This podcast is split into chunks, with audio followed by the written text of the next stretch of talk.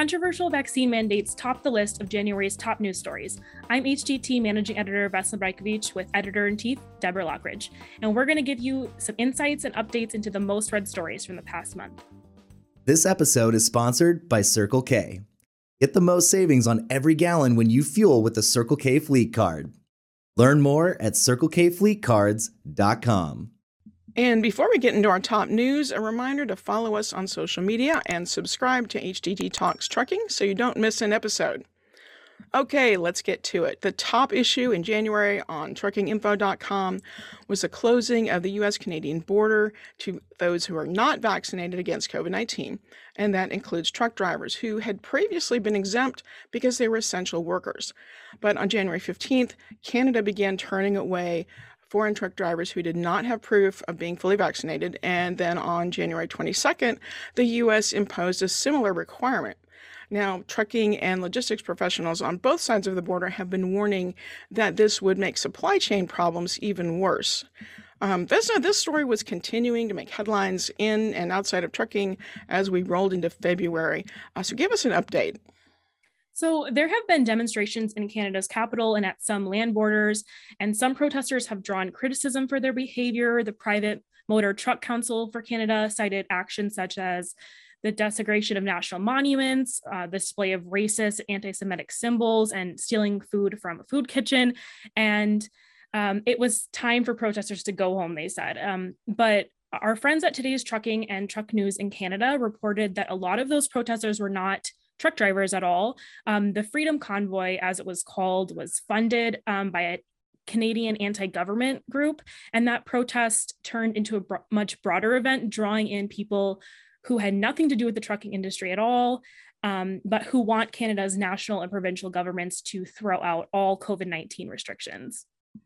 So, has the new requirement had an effect on cross border freight movement? can we tell so far? Oh, and I think that's still up for debate. So the Private Motor Truck Council said capacity constraints are driving up rates of produce from the US to Canada. And there were reports that truckloads of beef were stuck at the US um, at a Canadian border crossing due to pro- a protest blockade. And in the US, the Transportation Intermediaries Association said the vaccine requirements are slowing cross border freight movement and adding stress to supply chains. But then the Canada's uh, transport minister said the mandate had not significantly affected the volume of trucks entering the country. And then I know that there was another vaccine story that was number two on our list for the month. Deborah, can you tell us about that? Yeah, absolutely. Uh, trucking was one of a number of industry and business groups that challenged an emergency rule from the Occupational Safety and Health Administration last fall. Uh, that rule would require companies who employed more than 100 people to make sure those workers were fully vaccinated or that they were tested weekly and wore masks. Uh, the challenges, a number of them, were all combined, wound up in the Supreme Court which stayed the rule on January 13th. And after that, OSHA withdrew the rule. Uh, so that's no longer uh, in consideration. But I do understand that there was many truckers who would have been exempt from the rule anyway. Is that right?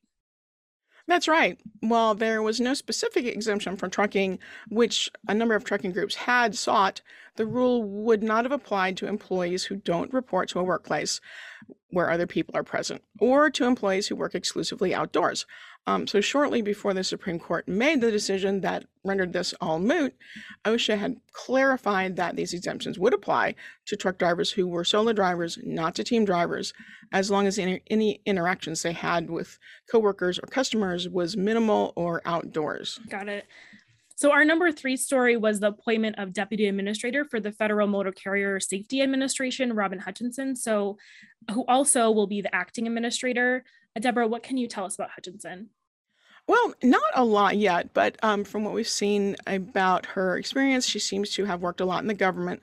For the past year, she has been the Deputy Assistant Secretary for Safety Policy for the Department of Transportation. And before that, she was director of public works for the city of Minneapolis. Um, that did include some fleet management and transportation functions that also involved overseeing areas like drinking water and sewers and recycling. And she was also president of the National Association of City Transportation Officials. So uh, a lot of kind of urban uh, transport experience. So her predecessor, Meera Joshi, was with the FMCSA for only about a year. Is that right? Yeah, that's right. Um, she left the role to serve as a deputy mayor in New York City under uh, their new government. Uh, we've had a real revolving door at the agency the past few years. Yeah. Hutchinson makes the fourth acting administrator since President Trump's appointee Ray Martinez stepped down just over two years ago.